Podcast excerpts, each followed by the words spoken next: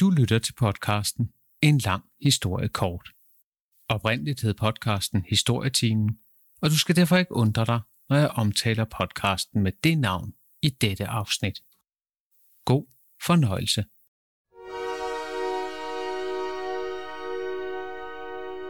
Velkommen til Historietimen, en podcast om alt det, der er rigtig vigtigt. I dette og en række kommende afsnit skal det handle om konspirationsteorier. For konspirationsteorier er et begreb, de fleste af os støder på i tide og utide i øjeblikket. Det er ikke noget historisk set nyt fænomen. Konspirationsteorien, den har eksisteret i mange århundreder. Men det har nok aldrig været lettere at udbrede en konspirationsteori, end det er i øjeblikket. Må ikke vi alle sammen har prøvet at slappe af med et par videoer på YouTube og bare lavet YouTube vælge den næste video og den næste igen. Og uden at tænke over det, har vi bevæget os hen til noget, vi ikke selv har valgt. Pludselig ser vi måske en video fra 9-11, og en dyb og troværdig mandestemme fortæller os, at det vi ikke har troet var sandt, slet ikke passer alligevel. Vi får at vide, at den officielle forklaring er løgn. Og hvad gør man så? For det kan være ret overbevisende, det man hører og ser.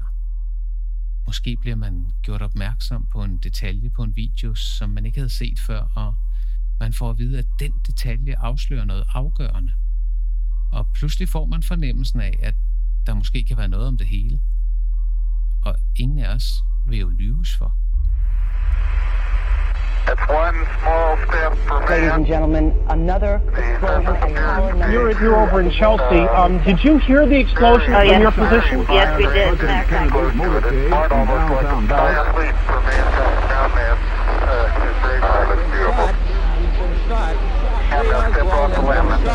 Apparently official, President Kennedy died at 1 p.m.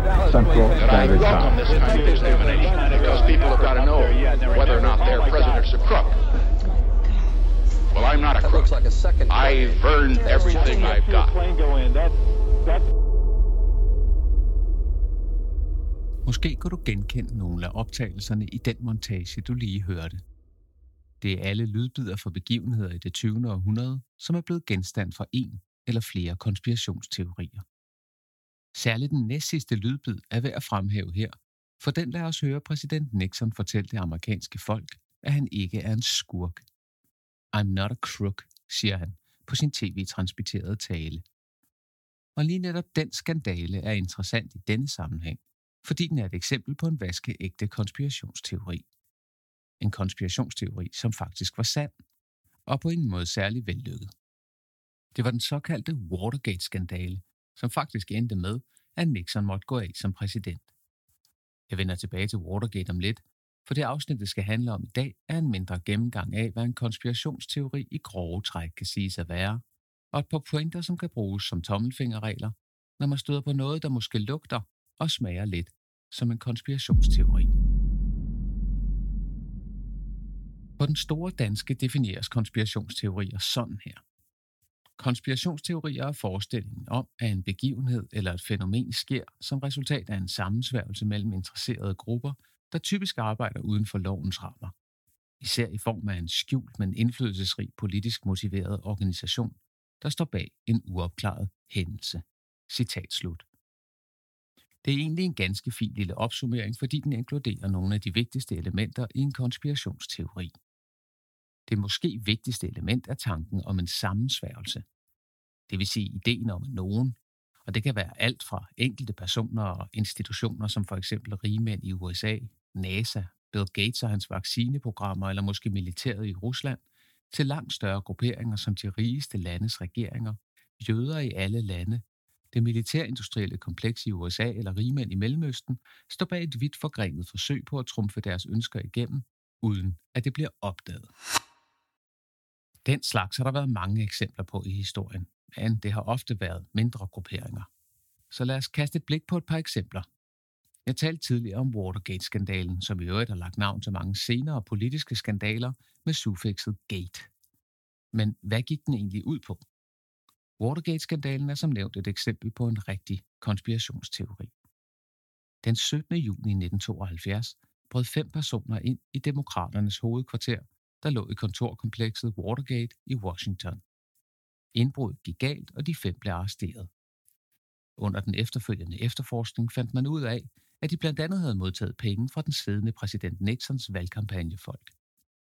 Under retssagerne vidnede de anholdte indbrudstyve, og de fortalte, at præsidenten selv havde godkendt, at man forsøgte at skjule hans og hans regerings involvering i indbrudene. Samtidig forsøgte regeringen at afvise et hvert forsøg for efterforskerne på at skaffe sig oplysninger fra præsidenten og hans folk. Det skabte lidt af en forfatningskrise for, hvorfor ville regeringen ikke samarbejde om at opklare indbrudene. Og under retssagen kom det også frem, at der i det ovale kontor i det hvide hus, altså kontoret, hvor præsidenten holder til, findes et stemmeaktiveret optageudstyr. Man ville med andre ord, hvis man fik adgang til optagelserne, kunne afgøre, om præsidenten faktisk havde godkendt forsøget på at skjule forbindelsen til indbruddet. Og det havde han. Og det kan du faktisk høre, at han gør lige her, hvor de taler om, at der skal komme en indgriben fra The White House. They said the only way to do that is the White House instruction, and that it's got to be to Helms and uh, what's his name, Walters. I mellemtiden blev Nixon genvalgt som præsident. Det understreger bare, hvor absurd indbruddet hos demokraterne var, for Nixon førte stort i valgkampen. Der var slet ingen grund til at prøve at bruge den slags beskidte tricks. Men det var sket alligevel. Og til sidst afgjorde højesteret, at Nixon skulle udlevere båndene, og de afslørede, som du lige hørte, at Nixon faktisk havde godkendt, at man forsøgte at skjule indbrudstyvenes forbindelse til regeringen, og at han havde misbrugt sin magt til at få embedsmænd til at afvise undersøgelserne af indbruddet. Det var et regulært magtmisbrug og en sammensværgelse med det formål at beskytte præsidenten. Ikke desto mindre påstod Nixon, som du hørte, at han ikke var en skurk. Til sidst blev der ligefrem anlagt en rigsretssag mod Nixon, som valgte at gå af som den eneste amerikanske præsident nogensinde. Hans efterfølger, Gerald Ford, benåede ham, så han aldrig kom for retten, men hans skyld er der ingen tvivl om. Og hvorfor er det så interessant? Jo, for Watergate viser, at der findes konspirationer. Men den viser også, og det er endnu mere vigtigt, at konspirationer ofte er simple og nærmest umulige at holde hemmelige. Selv i sager, hvor præsidenten er involveret, er det umuligt at få alle til at tige stille. Hvis der faktisk var tale om en af de store altomfattende konspirationer, som er populære på YouTube, havde det ikke været svært. For så var alle indbrudstyvene vel blevet tvunget til at køre galt eller falde ud af et vindue. I stedet endte en lille og dårligt forberedt konspiration om et indbrud med, at præsidenten måtte gå af. Måske det engang imellem en god idé at huske, at tre personer godt kan holde på en hemmelighed, men kun hvis to af dem er døde. Så der findes altså eksempler på konspirationer i historien, og de kan godt have omfattende konsekvenser. Det er bare ikke så ofte de konsekvenser, som konspiratorerne har planlagt. Lad os se på det andet eksempel. I 1914 blev den østrig-ungarske tronfølger Frans Ferdinand myrdet i Sarajevo, en by i det bosniske område af Balkan. Morderen var den 20-årige Gavrilo Princip, som var medlem af den hemmelige organisation Den Sorte Hånd. De kaldte også sig selv for Enhed eller Død. Den enhed, de ville opnå, eller dø for at opnå, var en samling af Bosnien og Serbien til et Storserbien. Dengang i 1914 var Bosnien underlagt Storriget Østrig-Ungarn, som ikke eksisterer længere. Organisationen havde mange medlemmer herunder officerer i den serbiske hær, og dermed en form for forbindelse med det officielle Serbien. Og den serbiske regering kendte også alt til den sorte hånds terrorhandlinger, men officielt benægtede man, at man havde forbindelse til dem. Gavrilo Princip og hans medsammensvorene håbede på, at de kunne sparke Østrig-Ungarn ud af Bosnien, og da den østrig-ungarske kronprins besøgte Sarajevo, besluttede de sig simpelthen for at myrde ham. Deres håb var, at det ville udløse en krig mellem Serbien og Østrig-Ungarn, og at Rusland så ville gå ind i krigen på Serbiens side. Hele operationen var faktisk lige ved at mislykkes, for selvom en af de sammensvorene fik smidt en håndgranat mod bilen med tronfølgeren, blev han ikke ramt af eksplosionen. I stedet ramte den en officer i følgegruppen. De sammensvorene var derfor slukket på vej hjem. Planen var mislykkedes. Men så skete der noget besynderligt. En tilfældighed. Sådan en tilfældighed, som man ikke kan planlægge. For Frans Ferdinand forlangte at fortsætte besøget på trods af morforsøget. Men han ville først på hospitalet og besøge den officer, der var blevet såret. Derfor kørte de af en anden vej end planlagt, men chaufføren kom til at køre forkert, og så måtte han stoppe bilen og bakke ud på den rigtige vej igen. Da bilen stoppede for at bakke, var det lige ud for Gabrielo Princip. Han greb sin pistol og skød Frans Ferdinand i halspulsåren og hans kone i underliv. De døde begge to. Princip og den sorte hånd fik den krig, de havde håbet på, men den blev langt større end forventet. Frem for en lokal krig mellem Østrig-Ungarn og Serbien satte mordet gang i en kædereaktion af alliancer og krigserklæringer, og en måned senere var Første Verdenskrig i gang. Konspirationer findes, og de kan have store konsekvenser, men de kan ikke rigtig holdes hemmelige.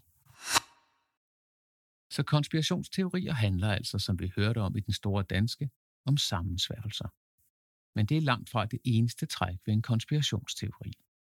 Et meget vigtigt element er deres tiltrækningskraft. En kraft, vi alle sammen kender, og jeg skal da gerne indrømme, at jeg også kender den selv.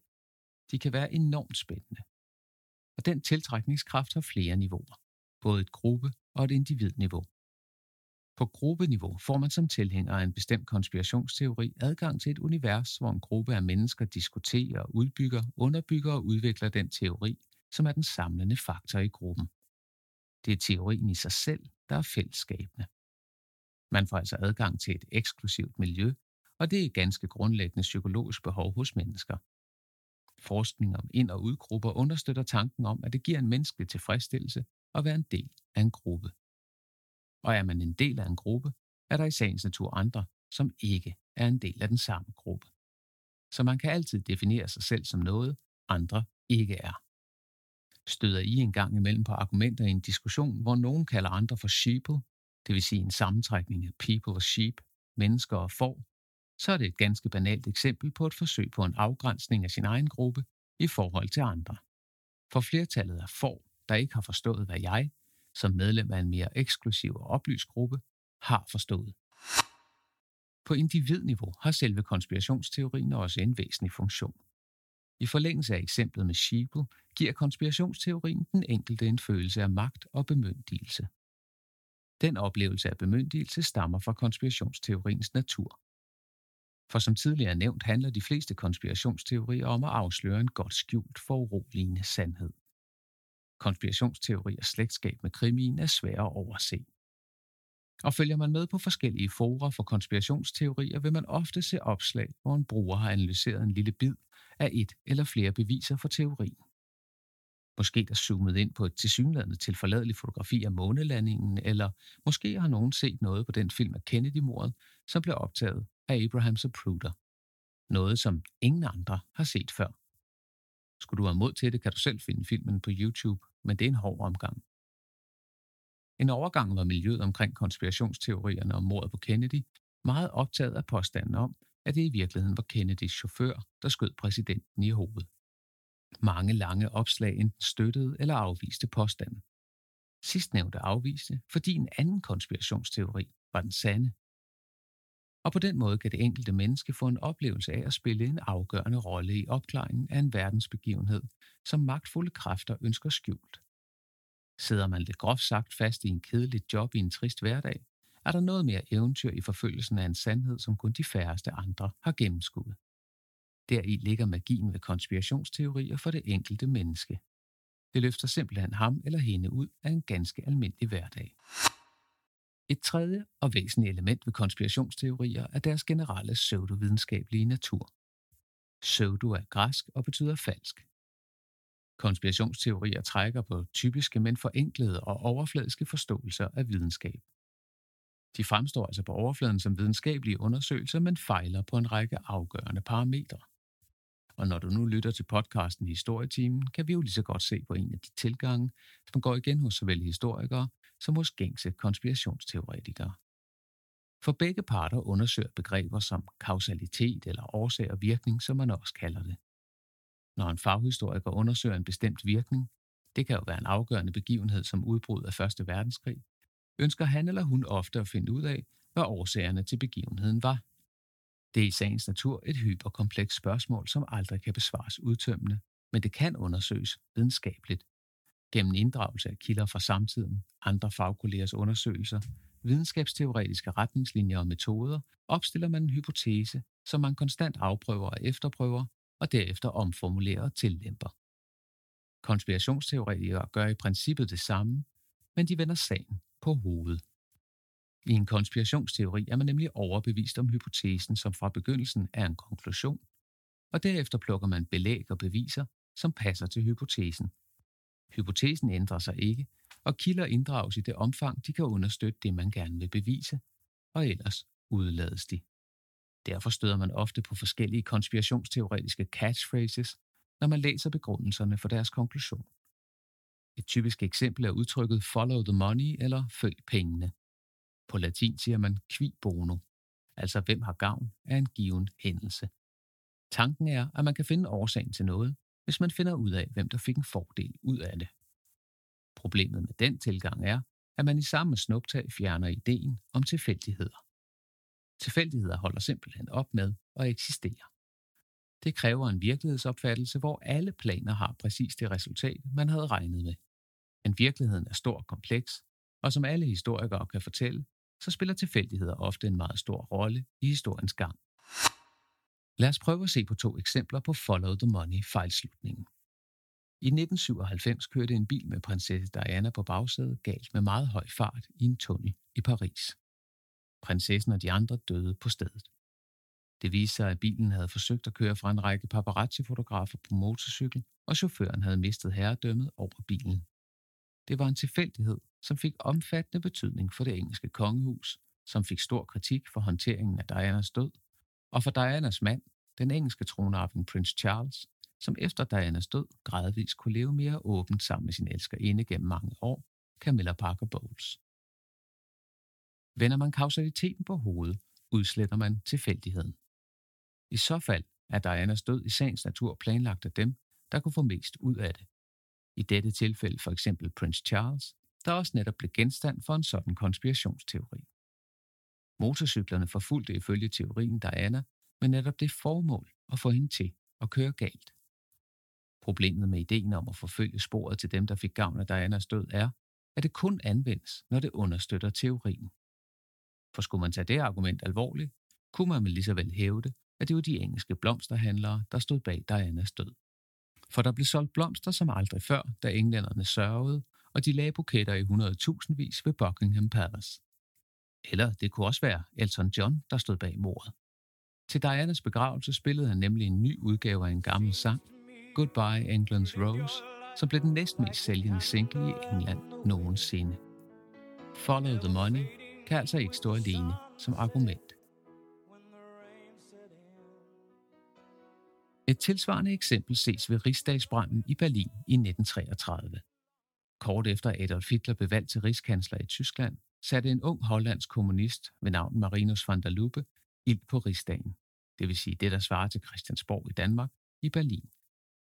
Branden blev påsat som protest mod den nazistiske styre og muligvis for at opildne til modstand mod Hitler. Men Hitler var til gengæld dygtig til at bruge situationen. Da van der Lubbe var kendt kommunist, fik han overbevist præsidenten i Tyskland, Hindenburg, om, at det var nødvendigt at anvende hårde metoder mod den kommunistiske trussel, og han fik derfor forbudt kommunisterne som parti. Det var første skridt mod den fuldstændige magtovertagelse, som Hitler gennemførte kort efter, hvor alle andre partier end nazistpartiet blev forbudt. Et tilfælde, som blev udnyttet så fuldstændigt som overhovedet muligt. Ikke desto mindre mener forskellige konspirationsteoretiske grupper, at van der Lubbe var en søndebuk, og at nazisterne selv påsatte branden, selvom man aldrig har kunnet finde beviser herfor. Dermed indeholder den konspirationsteori tre andre typiske elementer. Tilfældet, som man altså eliminerer, ideen om en søndebuk, og så fraværet af beviser, som netop forklares med, at nazisterne var så magtfulde, at de kunne fjerne alle beviser. Hypotesen bliver derfor umulig at tilbagevise, og et hvert fravær af bevis bliver i sig selv et bevis. Tilfældet forsvinder i konspirationsteorien, og alting bliver et resultat af en plan, i stedet for resultatet af et tilfælde, hvis konsekvenser ingen kunne gennemskue på forhånd. Og med de ord kommer vi så til næste del. For her skal vi tale lidt om, hvad man kan stille op, når man står over for en konspirationsteori. For det er ikke særlig let. Det handler nemlig i høj grad om, hvad viden egentlig er for noget, og hvordan man kan vide, at den viden, man har, er rigtig viden, og ikke bare fornemmelser, følelser og overbevisninger, som man tror på men ikke ved nok om.